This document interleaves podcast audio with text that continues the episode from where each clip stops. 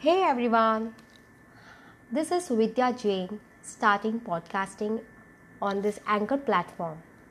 So, my topic is related to all about general facts, knowing about general facts.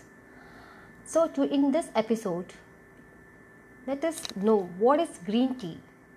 Brewed green tea is primarily water based, which means it's free of the usual macronutrients found in other foods and drinks.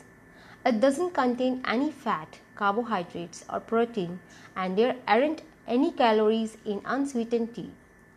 It gets its healthy reputation from compounds called catechins, specifically epicatechin, epicatechin 3-gallate, epigallocatechin, and EGCG.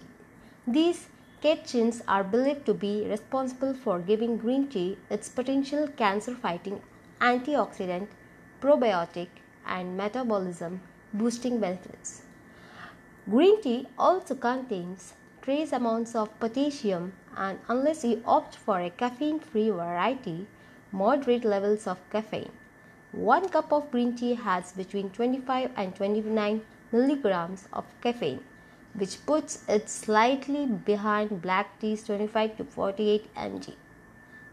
Black tea goes through a different fermentation process than green tea and comes with its own set of health benefits, including a reduced risk of having various types of cancer and cardiovascular disease. Black tea also has anti inflammatory properties, but not quite as much as green tea. Thank you.